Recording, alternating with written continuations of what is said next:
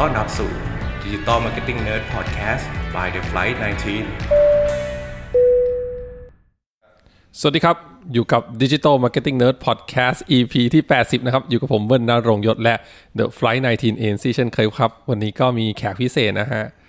เป็นเจ้าของกิจการนะครับนะฮะที่ทำเรื่องของ Marketing เอง ไม่ใช่ไม่ได้เฉพาะ Digital Marketing นะฮะ ก็คือ Marketing ทั้งหมด แต่จริงๆก็คือทำทุกอย่างอะเนาะ นะครับ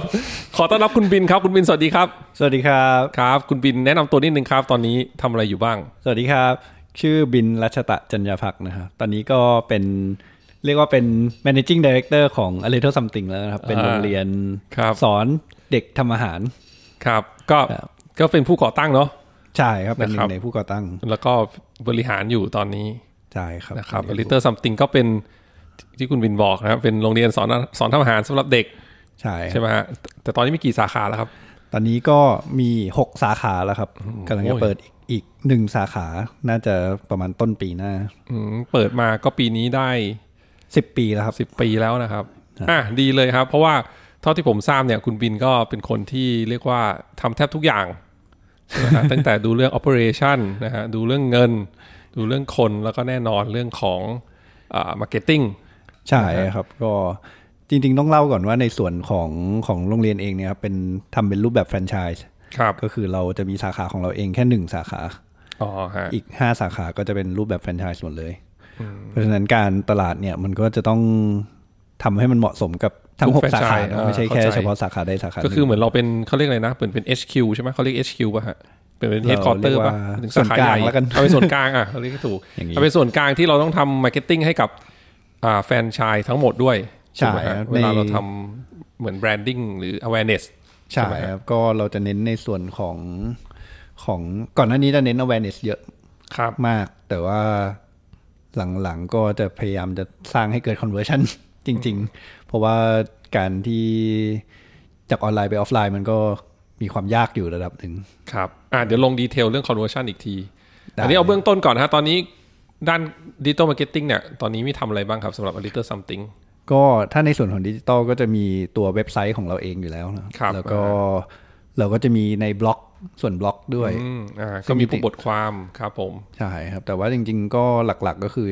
อยู่ใน Facebook นี่แหละครับ อืม Facebook เป็นหลัก Facebook เป็นหลัก อ่าก็คือเป็น Facebook แล้วก็เป็นเว็บไซต์ของตัวเองเนาะ เว็บไซต์ แล้วก็มี Instagram แต่ Instagram Instagram ก็อาจจะยังไม่ได้เน้นมากเท่าไหร่ ฮะ แล้วก็ในส่วนของไลน์แอดค่อนข้างสำคัญมาก อ๋อมีไลน์แอดด้วย ไลน์ฟีเจอร์เขาก็อันนี้ทั้งในเชิงบอดแคสต์ออกไป แล้วก็ในเชิงการบริหารลูกค้าด้วยเช่น จะคุย โอเค มีแอดมินตอบอะ อ่าอ่าเหมือนเป็นนะทำหน้าที่เป็น CRM เป็น ประมาณนั้น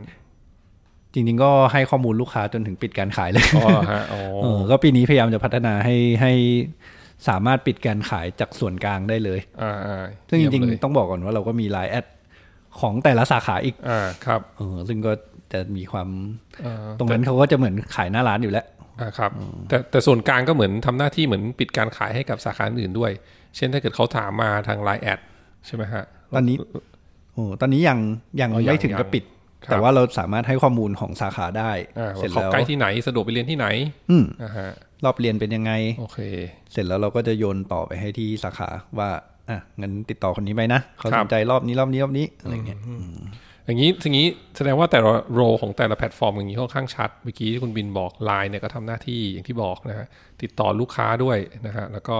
ทำหน้าที่ในการทำ awareness ด้วย ใช่ ถูกไหมฮะทีนี้ Facebook แน่นอนเป็นหลักก็คือเรื่องของ awareness ใช่ แล้วก็มีอะไรบ้างฮะที่ทำอยู่ตอนนี้ ก็ตอนนี้ก็จะมีทำในส่วนของมีเดียของเรียกว่าอะไรคอนเทนต์ของของโรงเรียนเอง เช่น ครับ ทำคุกกิ้งวิดีโอ ครับผม ทำคอนเทนต์ที่ให้ความรู้เกี่ยวกับการทำอาหาร อ่าครับ รวมถึงไปคอนเทนต์ที่เกี่ยวกับความรู้เกี่ยวกับเด็กด้วย อ่าโอเค จริงๆมันก็คือเรียกว่าเป็น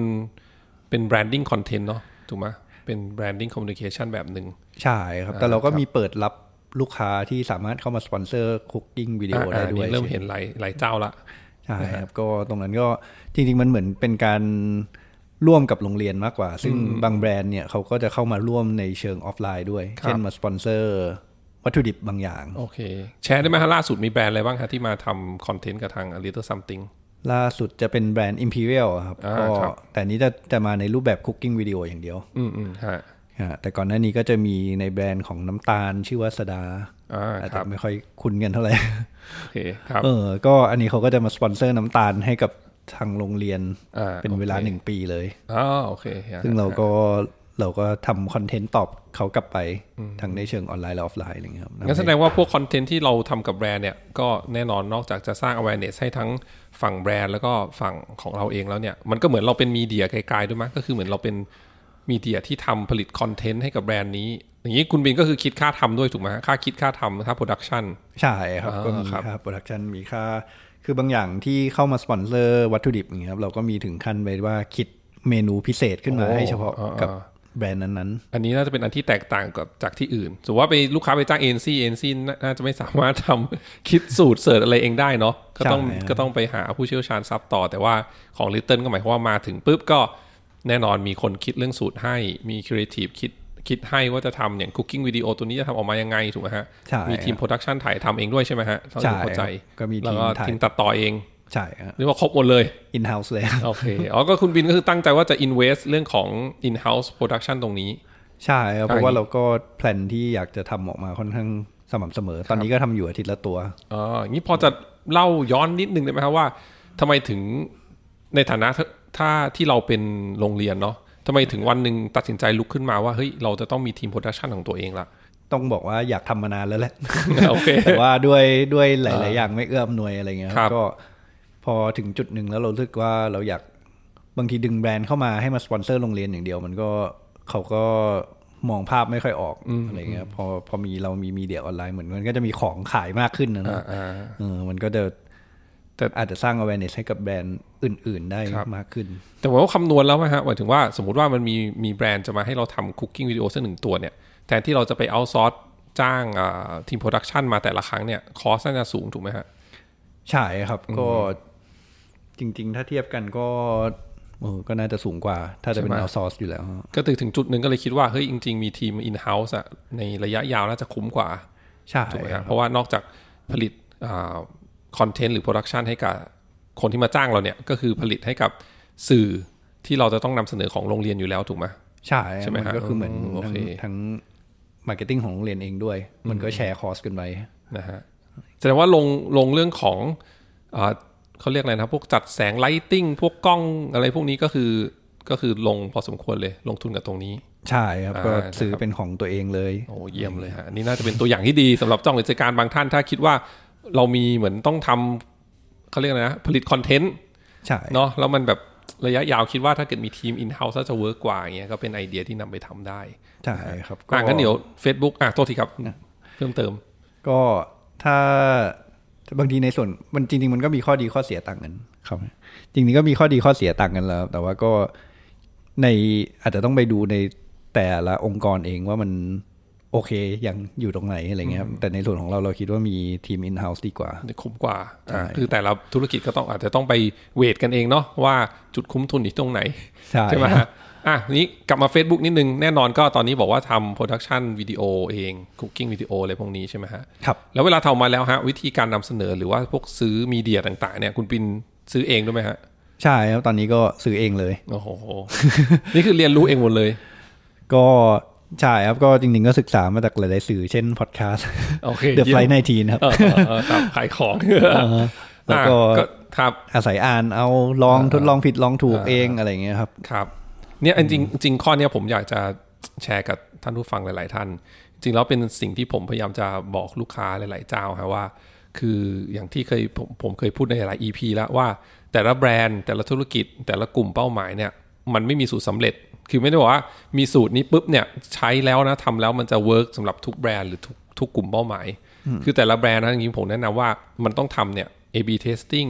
ทำ test and learn นะวอลีวอลีเดตมันว่าเอ้ยสิ่งที่เราทำมันเวิร์กหรือไม่เวิร์กที่มันไม่เวิร์กเพราะอะไรแล้วที่มันเวิร์กเพราะอะไรเพื่อปรับใช้ต่อ อันนี้ก็เป็นตัวอย่างที่ดีมากครับคุณบินนะฮะ ใช่ก็คือ ติ๊ครับ ส่วนตัวมองว่าด้วยความเป็นดิจิทัลทุกวันนี้ ครั มั บ นเปลี่ยนเร็วมาก ใช่แล้วอะ การที่มี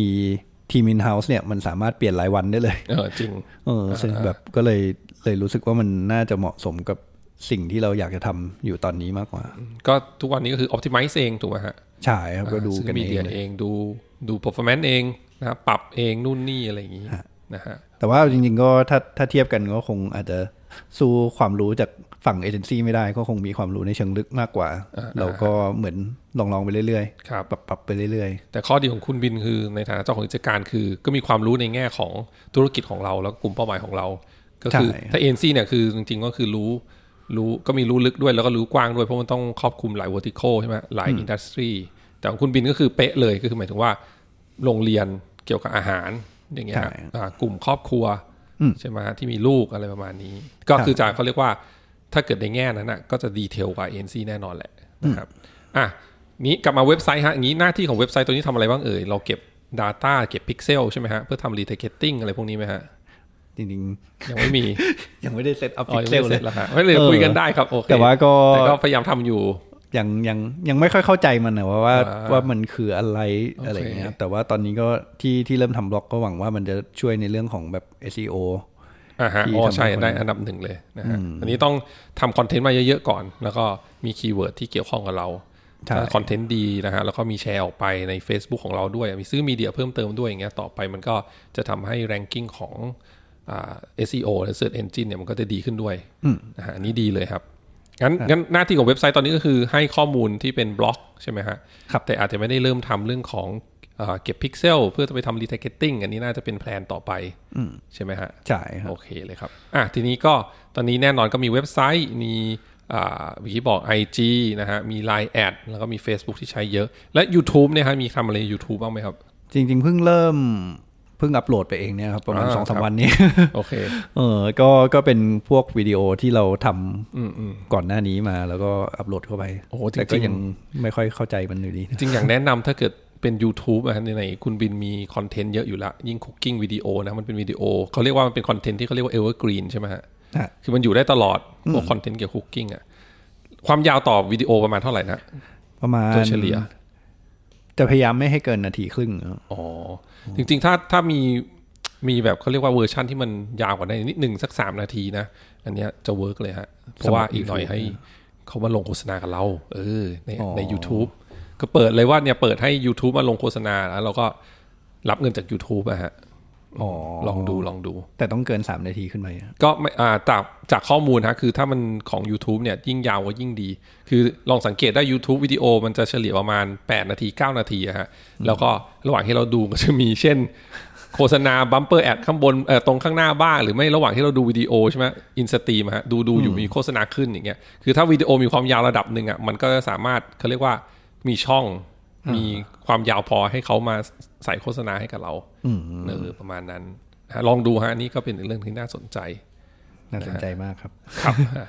อ่ะก็อย่างนี้ปิดท้ายอย่างนี้ดีกว่าฮะก็อยากให้คุณบินลองฝากเจ้าของกิจการท่านอื่นๆ ที่ฟังอยู่นะว่าสะอ่าสำหรับคนที่ทำมาร์เก็ตติ้งเองนะฮะโดยเฉพาะดิจิตอลมาร์เก็ตติ้งเนี่ยควรจะต้องมี mindset แบบไหน แล้วก็ควรจะไปหาความรู้ที่ไหนนะฮะแล้วก็ควรจะทำอะไรบ้างครับคุณบิน ก็จริง ๆ แล้วความรู้ก็น่าจะหากันได้ออนไล น์เนี่ยแหละ จริง ๆ ก็เล่น Facebook ก็จะมีแบบเพจที่เขาให้ความรู้เกี่ยวกับเรื่องนี้ ครับ อยู่เยอะแยะ อ่าฮะ อะไรเงี้ยครับ แล้วก็จริงๆ mindset ของเราคือมันคงต้องต้องเปลี่ยนไปเรื่อย ครับ ๆ และเร็วอืมแล้วก็ เหมือนพอเราหาความรู้ไปใหม่ ๆ เรื่อยๆ เราก็จะปรับตัว แล้วก็ตามทัน อืมโอเค อันนี้เรายังไม่พูดถึงเรื่องเทรนคนเนาะตอนนี้คุณบินยังทำเองหมดอะเรียนรู้เองทำเองอยู่หมดเลยใช่ไหมฮะในแง่ของอาการทำตลาดการทำการตลาดนะฮะ ใช่ ใช่ ครับ ไหม แต่ว่าเรา โอเค ก็จะยังเราก็จะมีทางที่บอกในเรื่องของแฟรนไชส์ที่บอกไปตั้งแต่แรกว่า อ่ครับ เอ่อมันก็จะมีเจ้าของสาขาแฟรนไชส์แต่ละสาขา ซึ่งเขาก็จะรู้ตลาดในส่วนของสาขาเขามากกว่าเรา อะไรเงี้ยครับ เราก็จะมีการประชุมกัน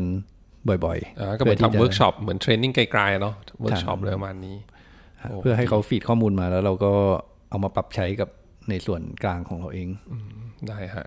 ดีเยี่ยมเลยฮะอ่ะปิดท้ายนี้อยากให้ฝากร้านเลยนะไม่ว่าก็เป็นเรื่องของโรงเซอร์วิสของโรงเรียน หรือว่าเซอร์วิสที่คุณบินรับทำเรื่องของโปรดักชันแล้วก็อ่าออกสื่อออกไปเนี่ยฮะมีอะไรบ้างคุณบิน ให้ปิดท้ายฝากร้านได้เต็มที่เลย ครับ ก็ในส่วนของโรงเรียนเองอะครับ ตอนนี้ก็มี 6 สาขาที่ทองหล่อที่เซนทรัลเวิลด์เซนทรัลปิ่นเกล้าอุดมสุข ครับ อ่าวัชรพล ฮะ แล้วก็สาขาใหม่ที่เพิ่งเปิดเลยครับ ที่พระรามสอง อ๋อครับ ฮะแล้วก็ เรารับสอนตั้งแต่เด็กตั้งแต่ขวบครึ่งเลยครับ ครับ ไปจนถึงผู้ใหญ่เลย ผู้ใหญ่ด้วยครับ อ่าแต่ว่าก็จะเน้นเด็กเป็นหลัก อ่าฮะครับ แล้วในส่วนของออนไลน์เองก็จะมีมีเดียมีโปรดักชัน ครับ วิดีโอโปรดักชันที่ทางแบรนด์ ถ้าแบรนด์ไหนสนใจก็ติดต่อเข้ามาได้เลยครับ อ่าแบรนด์ที่เป็นโปรดักที่น่าจะเกี่ยวกับครอบครัวเนาะแน่นอนเรื่องของ ใช่ อาหารทั้งหลาย ทั้งอาหารทั้งเด็กครอบครัวได้หมดเลยครับ อ่าเยี่ยมเลยนะฮะติดต่อช่องทางไหนครับอ่ะให้ฝาก ต่อ เข้าไปที่ อ่าที่เว็บไซต์ก็ได้ครับ ครับ เป็น A แล้วก็ขีดกลาง little something com ครับ ครับ ก็จะมีเอ่อข้อมูลติดต่ออีเมลเบอร์โทรอยู่ในนั้นหมดเลย ครับ หรือว่าถ้าเข้าไปดู Facebook เราดูคอนเทนต์ก่อนก็ได้ครับ ครับ ที่เอ่อ A little something official ครับ อ่าก็จริงๆเสิร์ช a little something เนี่ยก็น่าจะขึ้นเลย ก็น่าจะขึ้น บน อยู่แล้ว Facebook ใช่ นะครับ ครับ อ่ะนะครับ วันนี้ก็ขอบคุณบินมากนะฮะที่มาให้ความรู้กันมาแชร์ประสบการณ์ในฐานะเป็นเจ้าของกิจการนะฮะที่ทำมาร์เก็ตติ้งเอง จริงไม่ใช่มาร์เก็ตติ้งอย่างเดียวที่บอกทำทุกอย่างเองนะฮะก็หวังว่าน่าจะมีประโยชน์สำหรับท่านผู้ฟังนะฮะที่ฟัง EP นี้นะครับ ก็วันนี้ขอบคุณบินมากนะครับที่ให้สละเวลานะครับมาอัดพอดแคสต์กันนะไว้ครั้งหน้ามีโอกาสอีกเดี๋ยวชวนมาพูดคุยกันใหม่ ได้ครับ ได้ครับสำหรับวันนี้ก็สวัสดีครับ บ